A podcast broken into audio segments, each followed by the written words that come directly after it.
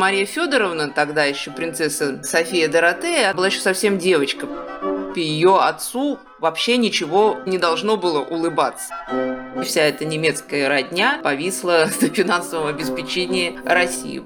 Мария Федоровна создала государственную систему социального презрения, то есть коррекционное обучение, поддержка материнства и детства, развитие получил, акушерство и гинекология. Это все, по большому счету, многое мы обязаны именно Марии Федоровне.